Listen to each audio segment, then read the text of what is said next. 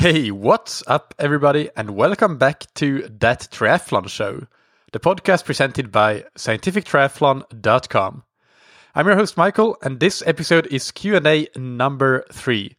As I mentioned already a couple of times, I do want feedback and uh, what you think about these new Q&A episodes that I am uh, pushing out on Thursdays.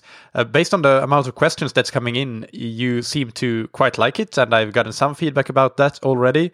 But uh, do let me know if you have uh, other opinions, uh, whether it's good or bad, constructive criticism. I'm always open to hearing what you like to hear the most on this podcast, because this podcast is for you.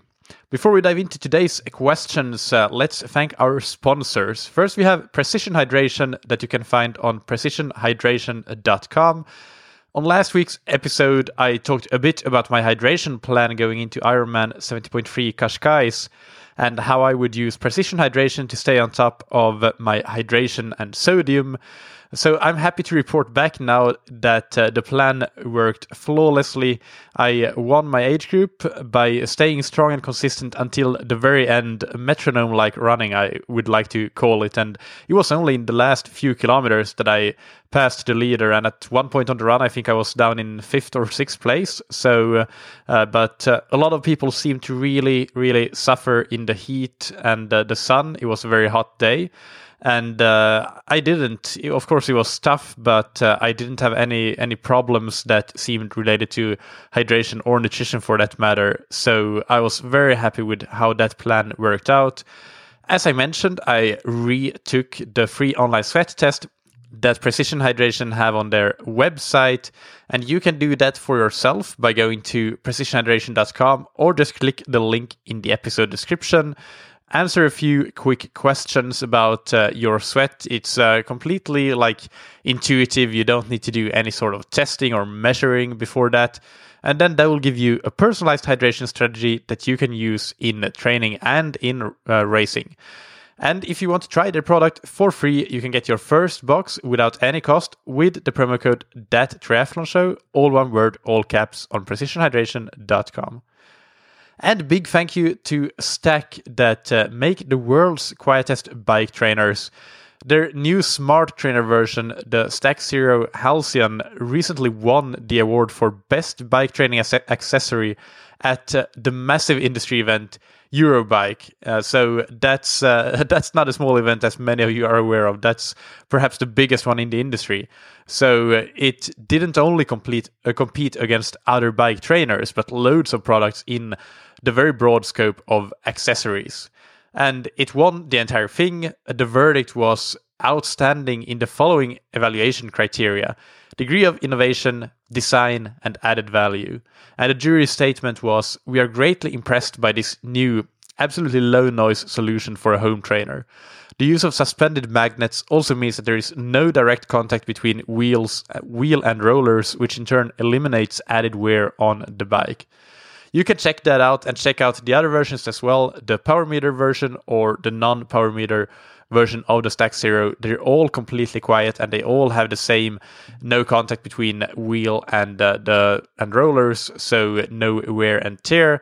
And you can do that on staczero.com. That's S T A C zero spelled out.com.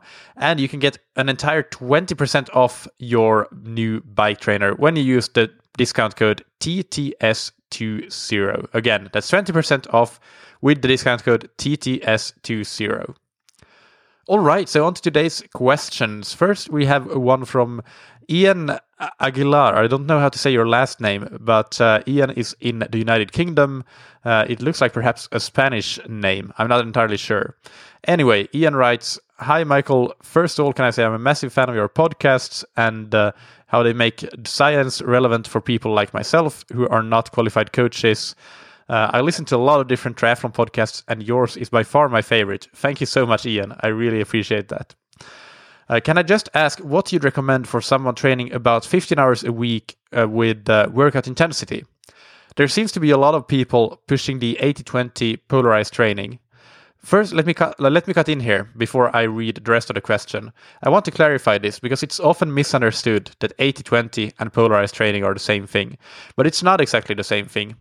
in polarized training, uh, yes, 80% of your uh, of your training duration should be at an easy intensity. And that's the same as 80 20 training. And we'll actually soon have Matt Fitzgerald on the podcast to talk about his book that he co wrote with David Warden. 80-20 triathlon and david of course is a previous guest on the show and we talked about that as well but in their 80-20 uh, term uh, they don't really uh, speci- specify whether you should do the 20% of high intensity, whether that should be very high intensity or if it can be moderately high intensity. But the polarized training model, in that model, it is actually specified that uh, the 20%, most of that should be at a very high intensity. So at your uh, lactate threshold or anaerobic threshold or above. So uh, none of that uh, sweet spot work or that sort of thing that I know many of you are fans of, and I'm actually a fan of it myself. So polarized training is uh, is a bit more specific in that regard, although both of these models uh, state that 80% should be at an easy intensity, which means below your aerobic threshold or your first ventilatory threshold. In practical terms, this means it should be zone one or zone two. But if you actually go to a lab and test yourself, then this might mean actually quite different things for different people. Anyway, uh, back to reading your question, Ian you write, I'm fine with organizing my key sessions, the 20%, and usually mix VO2 max workouts and threshold sessions. So this would nicely fall in the polarized model. But sometimes I don't know how hard I should be going on the sessions in between, especially on the bike. According to the 80-20, all these sessions would be very easy. Uh, however, one of your recent guests gave an example week where most of the sessions were pretty intense and recommended one or two brick workouts a week. Clearly, he was not a fan of the 80-20. I would say I currently run very easy between key sessions, but I mix my bike up and do some sessions that have some intensity in them, but not as hard as the key sessions. Thanks again for all your great work with the show. I know they take a lot of preparation and work, but they're so useful. Okay, great question. Really great question. And uh, first of all, that guest, I think you're referring to my interview with Mike uh, Ricci. Uh, the, that was in episode 98, and it was called Quality Over Quantity for Age Group Triathletes. And uh, yes, he gave that example week where most of uh, the sessions had intensity to them. Uh, definitely not an 80 20 or polarized training week. so I think that's the one you're referring to. Uh, I I should start by saying that these things I think are never completely black and white. Uh, so there is a lot of variance between individuals. What your goals are, what your ability level is, how many hours you train. You write that you train about 15 hours per week. Uh, so of course we know that. Uh, life circumstances, time to recover, etc. So so I would never recommend to strictly adhere to any given protocol or intensity distribution and follow it blindly uh, you first need to really dig deeper into things like your available hours to train and and those things that I mentioned, ability to recover, and and then you can make an educated best guess for what might be a good starting point. But then, really, only your response to the training that you do will tell you if you're right or not, and you'll have to fine tune the intensity distribution this way by by seeing what works and if you are improving. So do regular testing or racing, and you should be improving in performance. And uh, and if you're not, then you need to take a look at your training. Uh, with regards to your questions, I think you're on the right track with uh, having the running be always easy between your key sessions. That's what I recommend doing and see working in the vast majority of cases. Uh, that said, an easy run can still include some strides or some hill sprints at the end to get a bit of a neuromuscular stimulus, and it will still be an easy ride. But you'll get a, a lot of extra value out of that, actually, b- both technique wise and uh, neuromuscularly. On the bike, again, I do agree with you. I, I don't necessarily, in my coaching or myself personally either, follow polarized training or 80 I definitely not personally follow polarized training and uh, I don't follow an 80 20 approach either. And for my athletes that I coach, it's uh, the same thing, really. Uh, so, but if we talk about what these theories prescribe in terms of what they want you to do for intensity, you should stay at or below your aerobic threshold or your first ventilatory threshold slash lactate turn point, depending on how you determine that uh, that first threshold if it's a a respiratory test or if it's a, a lactate test. But uh, that can be tested in a lab. Of course, many athletes don't have access to labs, so then the correct estimate becomes uh, zone two. And on the bike, if you use a power meter and Coggan's power zones, which I think most people use these days, days, and I use them, and I think they're good. I recommend them. This means zone two means below 75% of FTP. And as you know, this is still quite a high intensity actually. For some less advanced athletes, this is uh, definitely half Ironman race pace. And uh, depending on the individual, even if uh, you are more advanced and you raise your half Ironmans at 80 or more percent of your FTP, it may still be above your aerobic threshold. So, as a personal example, in my easy training, easy bike riding, I try to stay in, uh, or I do stay in low zone 2 55 to 65% FTP. And actually, more often than not, I need to push myself to not be in zone one, like 45 to 55% FTP. Uh, and because to be honest, I'm so tired from the quality training that uh, that I don't need to hold myself back by any means when I have easy training scheduled.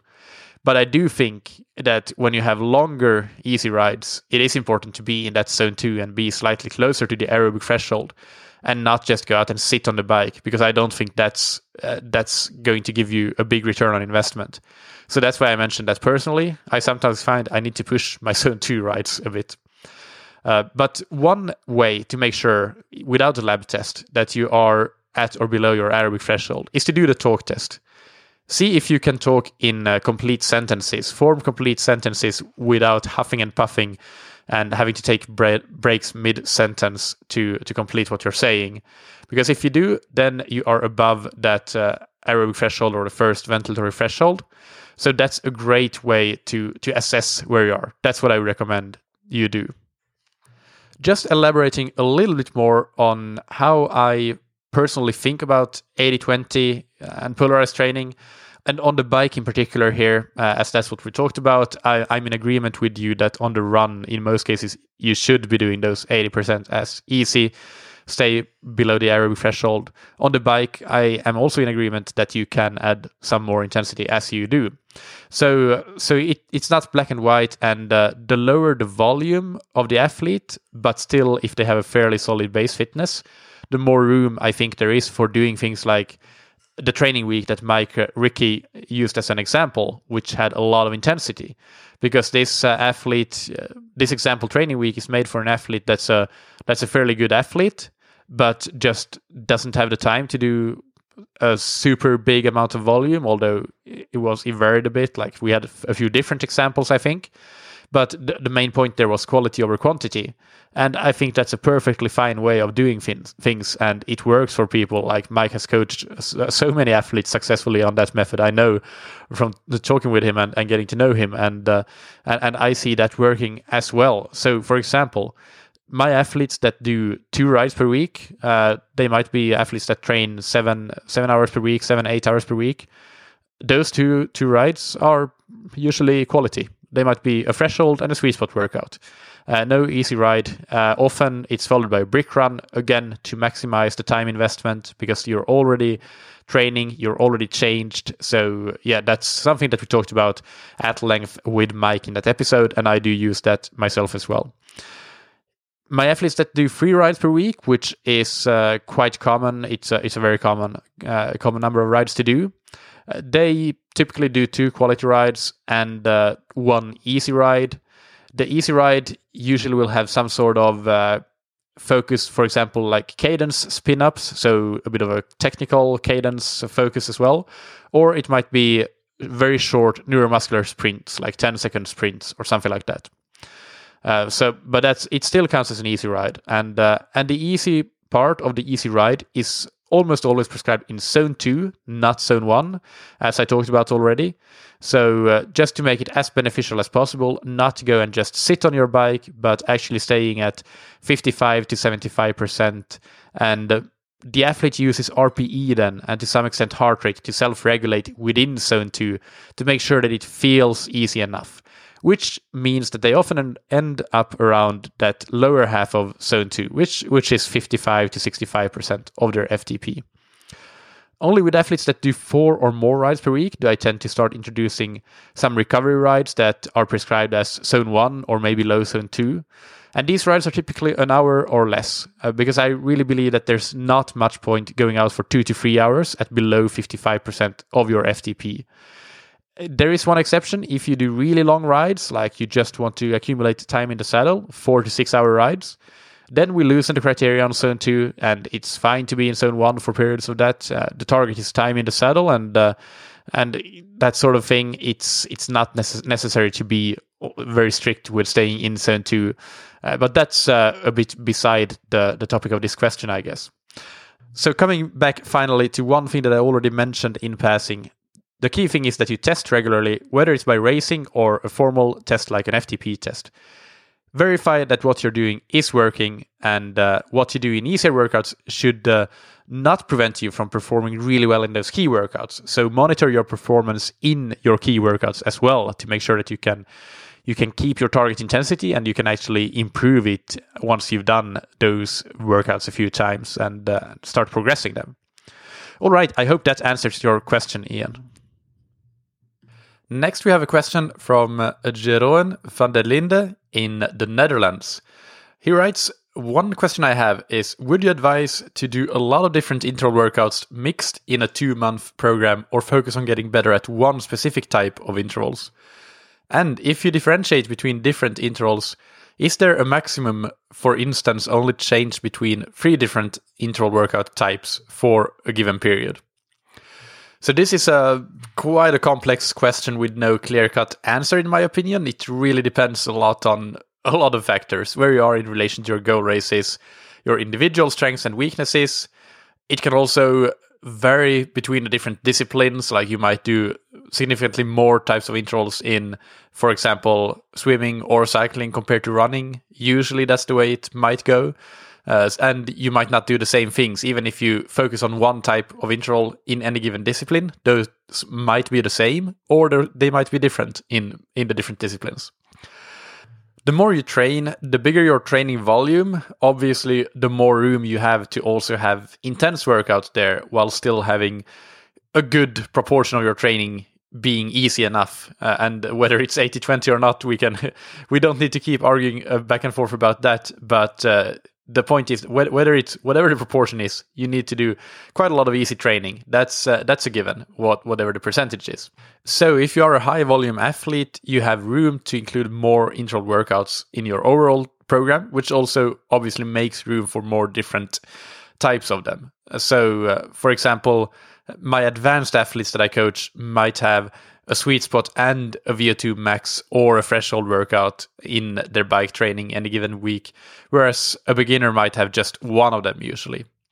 Generally speaking, whether we're talking VO2 max, threshold, or sub threshold intervals, eight weeks or two months, as you talk about, that is a good amount of time to make significant improvements in one focus type of intervals.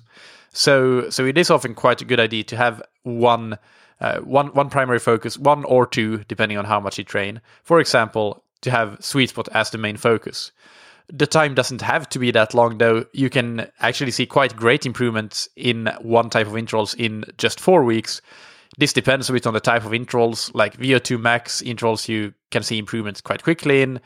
And even harder intervals, anaerobic intervals, sprint intervals, uh, typically very quickly, although those aren't as common and necessarily as useful for triathletes.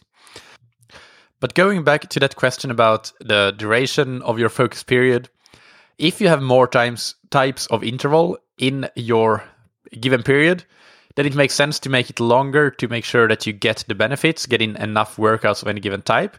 If you focus on, for example, let's say sweet spot for argument's sake, and you do two or even three sweet spot workouts per week, then you can definitely keep that period uh, quite a bit shorter compared to to the other to the former option because you will get in the same amount of workouts and it will all be focused on that intensity. So then you might achieve your sweet spot targets in a much shorter time frame and then you can move on to something else and maybe sprinkle in sweet spot workouts every now and then just to keep up that stimulus as well. Uh, but again i want to make this very clear. There aren't really hard and fast rules here. You need to basically you need to train and review your training, how things are going, your response to training, how you progress, and then take decisions from there. And uh, and then use your own experience or your coach's experience if you are a coached athlete to decide what is right for you here. The second part of your question is if there is a maximum amount, and uh, again, I don't think there are any hard and fast rules here, so I don't want to say that there's a maximum. I do think that in most cases it makes sense to not do too many different types of intervals. Like in a single discipline, if you do two types of intervals per week, that's that's already plenty. But that said, I have seen and I have made uh, programs for athletes that train a lot and uh, they have a lot of volume. They can and that means that they can fit in a lot of quality and maybe we have a block of bike focused training. We can fit in uh, three types of inter- bike intervals in that training block and it works brilliantly. So so i wouldn't say that there's a rule that you can't do any more than x number of types of intervals per period. Generally though for most athletes i do think that it's better to keep it to one or two types of intervals per discipline. But there are exceptions to that rule of course and uh, yeah, it all comes back to monitoring how you progress, how you respond to training, and taking it from there. Uh, the set period that you mentioned, or the given period, uh, I, I think I would say four weeks is a common uh, mesocycle length. So that's what I would tend to uh, tend to look at things in terms of what perspective to view how many types of intervals to fit in fit in that block. If you do a two month block, that's that's a very long block already. So in that block, I would definitely say that there's room to have more than two types of of intervals in a given in any given discipline, even for athletes, age group athletes that train a more uh, standard amount of volume per week. Another piece of advice in uh, relation to this question is that if you are coached, then uh, I think that you should des- definitely uh, trust your coach's opinion on this and uh, and his experience or her experience. So, but if you are self coached and uh, uh, aren't really that used to planning training, I think that uh, having too many types of intervals in a given period, that is sort of it can be an indication that you don't really know what you're trying to work on, what your limiters are in relation to your goals and your goal races, what your strengths and weaknesses are, and and what you're really trying to achieve with your training. So it makes sense to sit down and do that analysis. What are your strengths and weaknesses? What are your limiters? And specifically, what are your limiters in relation to your goal race and your goals that you have for that race? Or any other goals, goals that you have, performance goals, whatever they may be. And and if you do that, if you have a clear view of what your strengths and weaknesses are and your limiters, then it will be easy to plan a mesocycle where you focus on on one or two types of intervals and you will be focused on your on your limiters and your weaknesses. Also maybe building your strengths. I mean you should do that too of course. That it's not to say that you should always work on your limiters. Uh, on the contrary in some cases. But uh, just to say that if you are self-coached then having too many types of intervals it can sometimes be a warning signal for yourself that do i actually have a plan with what with what I'm doing here, or am I just uh, putting random interval workouts in my training plan? You need to answer the question, of course, why do I put this workout here? What is the purpose of it?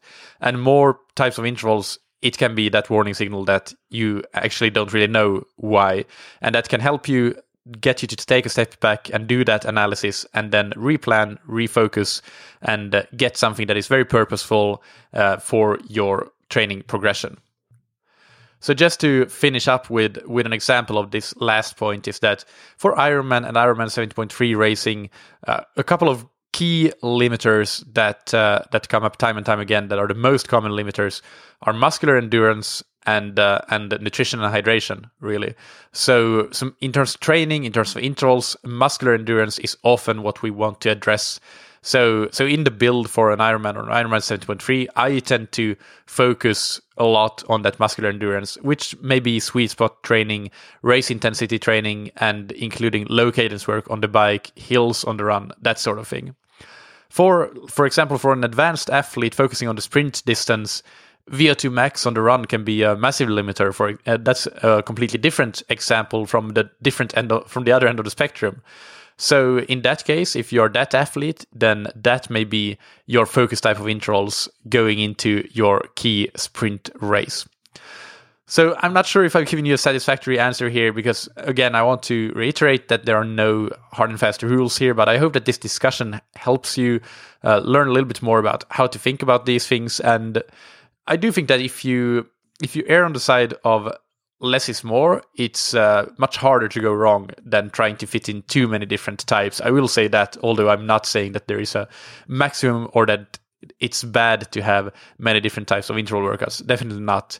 But I think it's easier for most self coached athletes to work with a more limited number of types. And a program doesn't have to look fancy, have a lot of details to it. It can be very simple with simple progressions. And when you're starting out with uh, coaching yourself, then it can be that much easier if you follow the same pattern week after week after week and just progress your intervals a little bit, your workout durations, whatever it is.